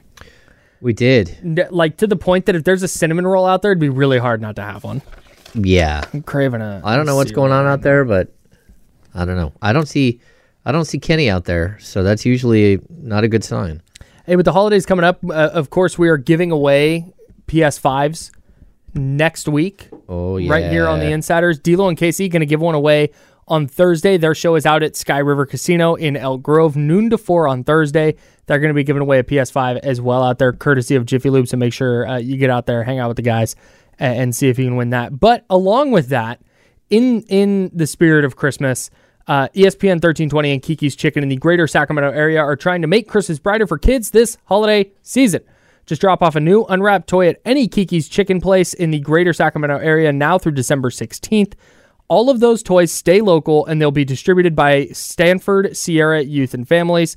Uh, there's a huge need for presents for kids 12 to 18 years old. Like so many times in these toy drives, it's for it's for the younger kids. Got to remember those those older kids, 12 to 18 years old. Uh, so if you are going to donate, thank you for any donation.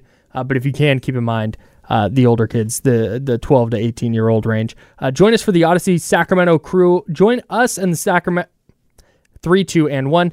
Join us for the Audacy Sacramento crew on Saturday, December 16th at Kiki's Chicken at 5120 Auburn Boulevard in Sac from 11 to 1 for a special collection day. Come by and say hi. Thanks for helping Kiki's Chicken and ESPN 1320 make Christmas brighter for kids this Christmas. Shout out to every person who donates. We appreciate it greatly. Good work, Kyle. Yeah. Thanks, man. I got through it. I powered through. Powered through. Yeah. When is that? December 16th? Oh, hey, and it's 11 to 1. We get to go. We get to pull up. Are you I'm gonna- sure? I'm pulling up. Are you sure, Yeah, Kyle? yeah. The Sacramento team, 5120 Auburn Boulevard, 11 a.m. to 1 p.m. for that special collection day. I'm pulling up. I'm jetting out of here and I'm going down there. All right. Get to be part of a work thing. Have you been to Kiki's? I have not been to Kiki's yet. Oh, Kyle. I can't wait. I'm gonna I'm gonna I'm gonna eat some that day. It's a little crazy, Kyle. It's crazy. I'm excited. I love chicken. Uh, it's it's some good stuff. Fried my, chicken, grilled chicken, smoked chicken. My 20 year old decides Popcorn to chicken? come home with some Kiki's quite often. Yeah. Yeah, it's it. It's something. Okay. It's intriguing. It's very good stuff. Can't wait. Let's revisit our Kings Pelicans keys. This is one of my favorite things to do. Yeah. Is look back at keys to the game because I hate I hate the keys to the game at like the beginning of a of an NFL broadcast, right? Because it's always like keys to the game: avoid turnovers, got to be good in the red zone, uh, got to keep the quarterback upright. Yeah. Like, uh, all right, Okay. man. it's very unspecific. So we try and get a little bit more specific, and then I like to revisit them to see uh, how those things played out, how correct we were, how wrong we were. Um, one of your keys was build a wall and slow down Zion. I thought they did that. I did too. It didn't lead to a victory, but um, you didn't get killed by the same guy a third time. They forced him right twice, Mhm. where he actually he scored, Mhm. but you did your job. Mhm. I, I thought like realistically, that's about as well as you can play a player like this. Like Yeah. he he's such like a beast. Like he just keeps like charging at you. There's no way to like you can't get out of his way. He uh, he's really really talented. I thought the Kings did about as well as you could do defending him last night. One time, it, it- this reminds me of Zion, and I was in, I was playing pickup basketball in college, and I got put on a defensive tackle from the Sac State football team, Not great. and just got destroyed. Yeah. every time down. I had nothing for this guy, like nothing, right? And I finally, I go, I go over to one of the guys. I'm like, "Hey, I'm sorry." He goes, "Hey, just try not to get your ass kicked too bad." Like, all right, All right. thanks, man. And that's what it felt like. Uh, that's what it feels like you have to do with Zion, and the and the Kings did a nice job last night. Yeah. Uh, your second key was use the home crowd. I thought they did that early, and then the energy just got sucked out of the building by the end of the first quarter. Yeah, I- I think it did too, but I thought the ca- the crowd really did come back late in the game. Like the Kings made runs in this game, and I, I thought Mhm. the crowd was huge. You know, we talked about they got it down to five at one point. Uh, Malik Monk hit a couple of threes, and again, like it's the the power of Malik. He hit he hit the three from above the right break to make it five, I believe. yeah, yeah, at 100 to uh, 105. when he hit that three, I was in my mind like this is over. Like they're gonna they're gonna roll from here. Yeah, And then man, the Pelicans you mentioned are such a tough matchup. They just every time they needed a bucket, they got one. Every time they needed to stop, they got one. It was like mm, just couldn't quite get over that hump. Yeah, and I think they also the Pelicans did a really good job of like attacking, attacking the rim, at getting in the paint. Uh, they hit crazy mid-range shots. So yeah, And then your last one, set the tempo early. The Pelicans are playing their third game in four nights, and you had to make Zion run. They did it early. Let off the gas, Just- man. You had an opportunity. There's was- a moment. There's a moment like nine minutes into the first quarter where you're dominating them, and it you had just a, a glimmer where you could just put the game away. Yeah. and you turn the ball over a bunch of times in a row. there's this interesting thing that that happens and and I don't want to say this is not every game but it feels like when the Kings start to like lose lose the rope a little bit Yeah. just to Let go of the rope. use- let go of the rope Yep. just to keep using that phrase when they start to let go of the rope a little bit their reaction is to slow everything down and I think they need to do the opposite Yeah. like that's something that Golden State used to be really good at. When things would get when okay, a team might make a run, they would just make everything frenetic. It's like, oh, team made a couple baskets, get the ball out of the basket and go. Start Yeah. to run. Start to oh, you get a deflection, get the pass ahead, try and create a 3 on 2 break and just start creating that for it because that's where the Kings are going to thrive. Like that's where they're at their very best. And I think that's okay, hey, hey, throwing a 9-0 run, slow everything down. Like now, Fu- wrong. That's the wrong way to do this. Yeah. Uh, I, I would I would like to see that change, but again, that's a that's a kind of small thing that happens every once in a while. Uh, for me, I said no free possessions, twelve turnovers, six from De'Aaron Fox. Twelve isn't a bad number, No. but it was those early ones that allowed the Pelicans to get back into the game. Well, that and Just, the- um, just so inexplicable, like bad, Bad turnover. It was just that one stretch, man. I, that, uh, it's gonna stick uh, like out in his head for a long time because I know how Mhm. much he does value it. But it's the one stretch, and I think it's like right at the end of the first quarter and into the second quarter where it's just boom, boom, boom. Like you can't have that kind of let up.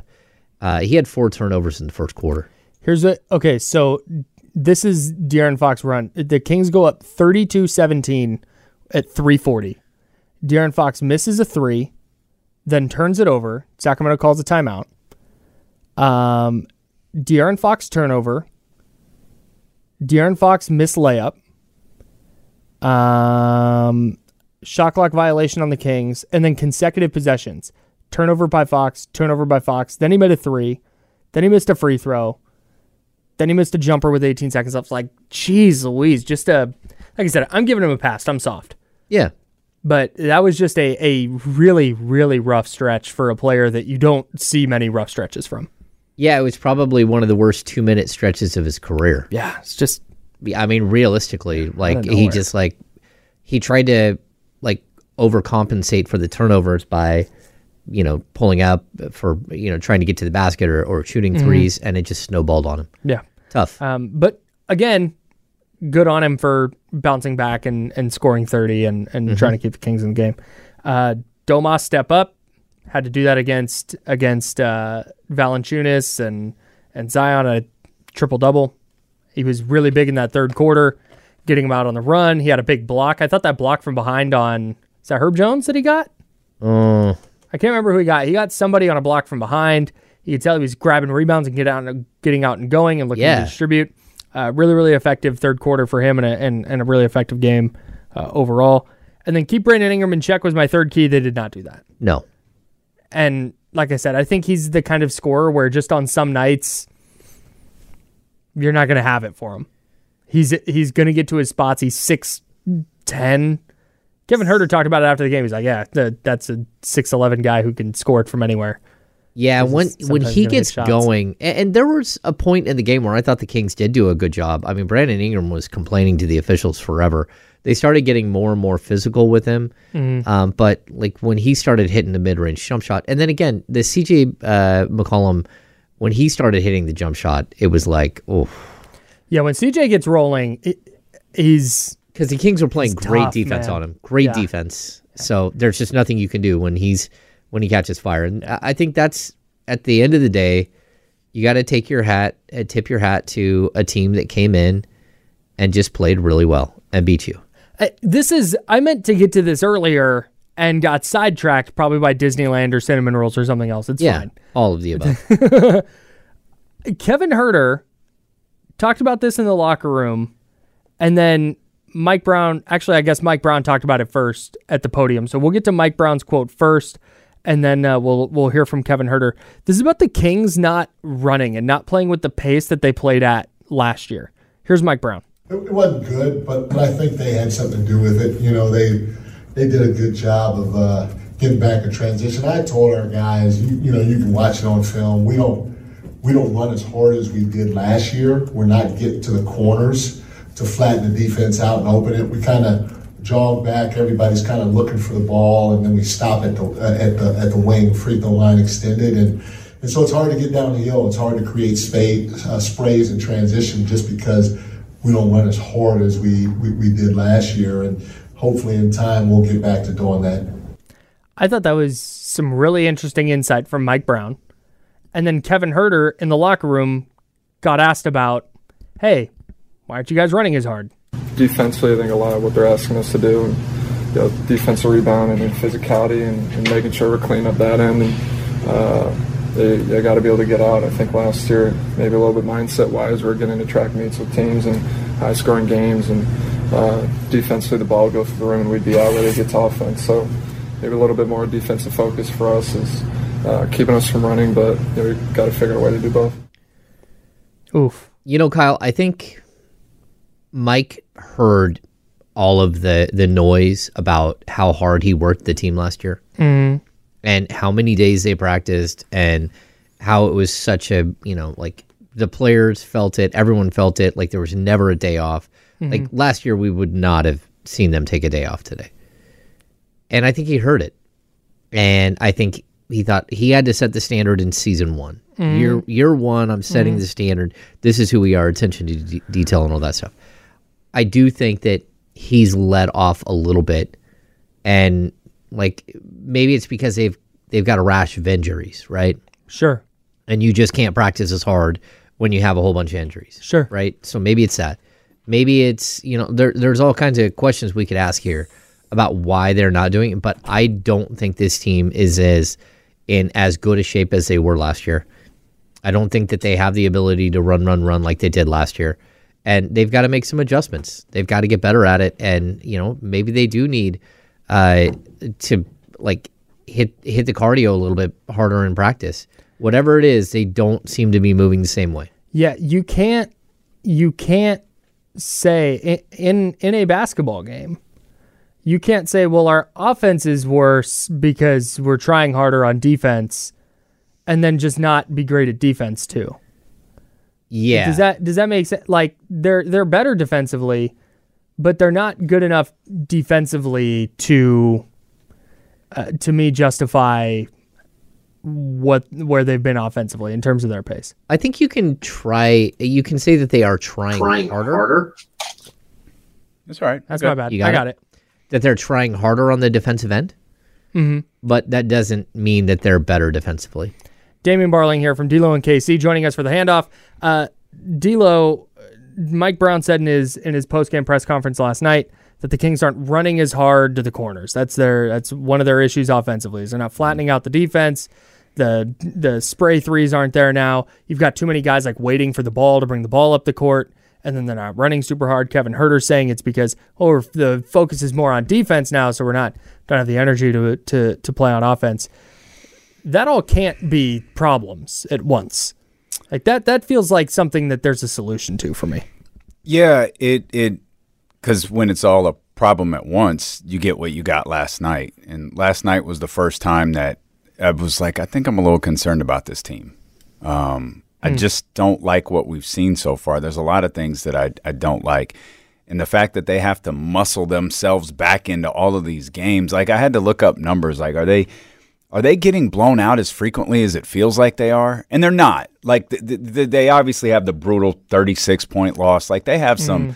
some uncomfortable losses on there, but they have a couple of 16 point wins, 15 point wins. I just think there are some games like the Clippers game, like these you know, Kenny might fight the second one. I, I think all three games against the Pelicans, even yesterday, like when they made the run in the third quarter, I didn't think they were going to win. Like they they have Hmm. moments where they they make runs where it's like I don't I don't know that they can beat this team, and it's not like a Golden State where you can see, you know, obviously you're a Steph Curry shot away from everything changing. It just felt like New Orleans was muscling them and pushing them, and and and and and when Willie Green called that timeout, and I'm I'm a huge Mike Brown fan. I think he got out coached last night. Willie Green made an adjustment in the first quarter, and we always focus on made threes versus misses three missed threes. I think they were seven of eleven at one point.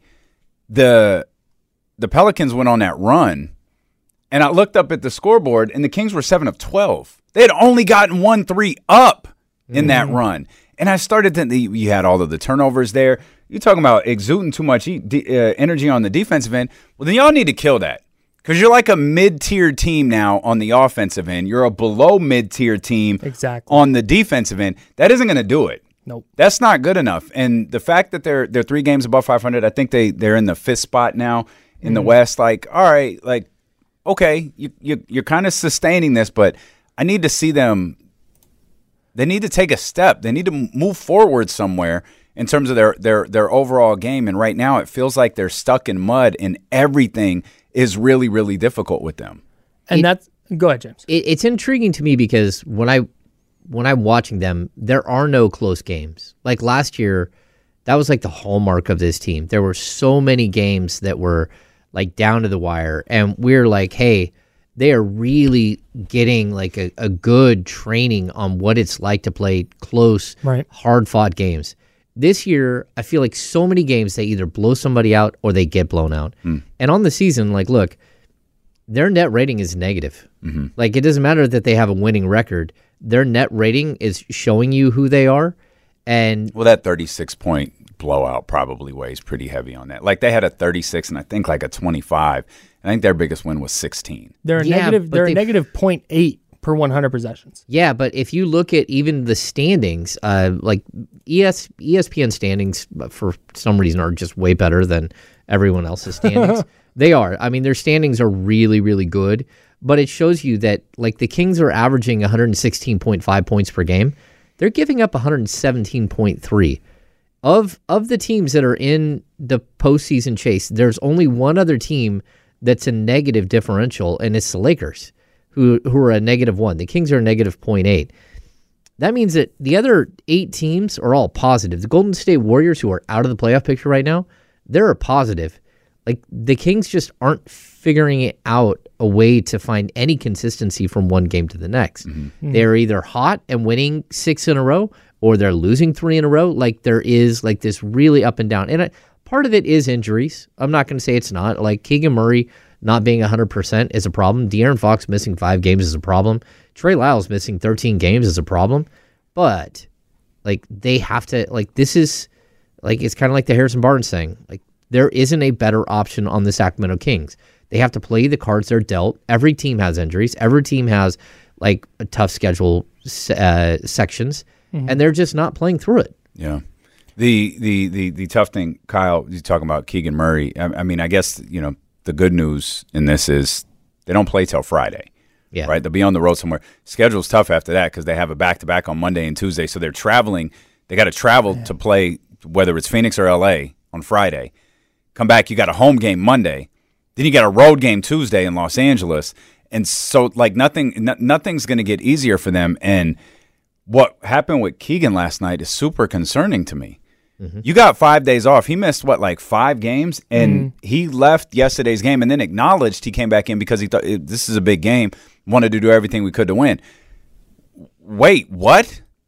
Like he's not okay. Yeah. he's We- clearly we not talked okay. about it. He got uh, He wasn't moving right at all. Right when he came in, uh, Brandon Ingram was you could see he was feeling him out. Like, who, Mhm. who are you right now? And he ran right by him, and and Keegan just reached out and grabbed his arm. Like, And- that's not good. And how big of a and how big of a key was that when when we were talking about uh, just a couple weeks ago, like Keegan Murray's defense on Steph Curry, and then who was it? Uh, Donovan Mitchell, who's excellent against Donovan Mitchell, and we're going. Hey, he man, played LeBron James. He guarded LeBron James. guarded guarded LeBron b- guarded Brandon Ingram really well in the first half of the second game Mhm. i- in in New Orleans, and that was when he got hurt, right? I think it was the first game. First I think game it was against the New first Orleans half of the hurt? first game. I think so. So what before he went out, he was guarding Brandon Ingram and doing a great job, and you're like, "Yo, this is it." He looks more athletic. He's a defensive stopper. This is everything. All of it keys in. Yeah. I mean, you you came on your show, Damian, and you went, "Hey, I was out. I didn't like the Keegan Murray pick. I'm taking the L. This guy's the the key to all this." And I think he still is. But if that's the case, then when he's compromised like this, you you see the the impact it has not only offensively but but certainly defensively. Yeah.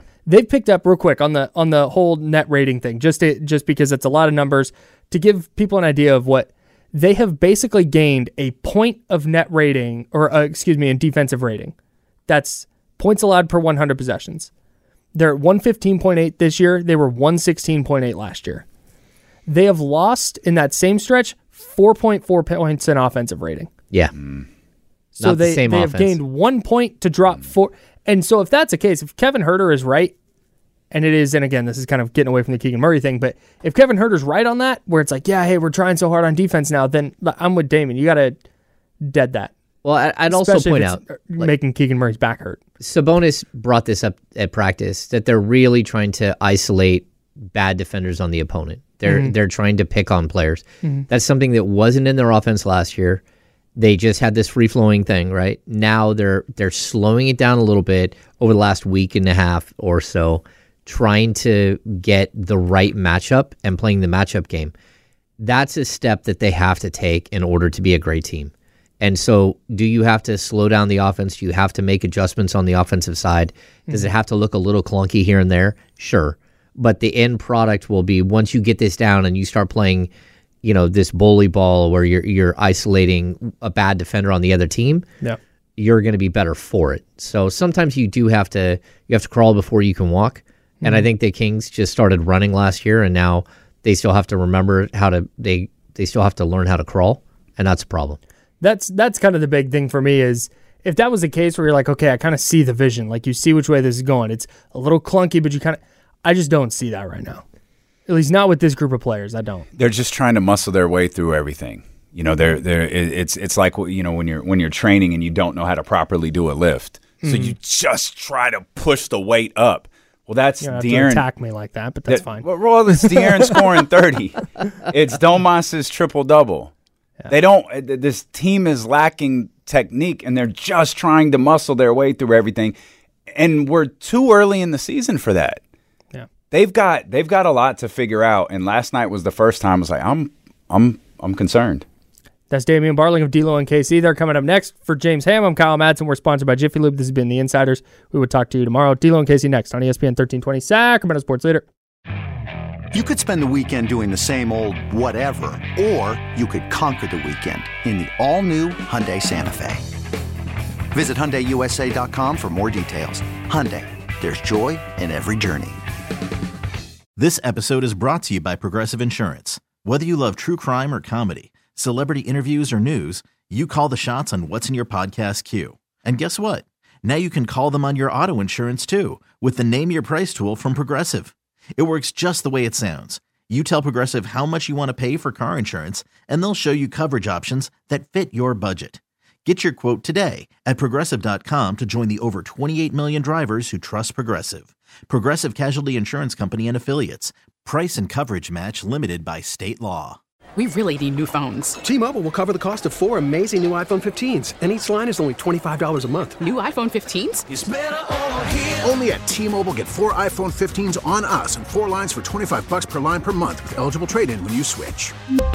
Minimum of four lines for $25 per line per month with auto pay discount using debit or bank account. $5 more per line without auto pay, plus taxes and fees. Phone fee at 24 monthly bill credits for all well qualified customers. Contact us before canceling account to continue bill credits or credit stop and balance on required finance agreement due. $35 per line connection charge applies. Ctmobile.com.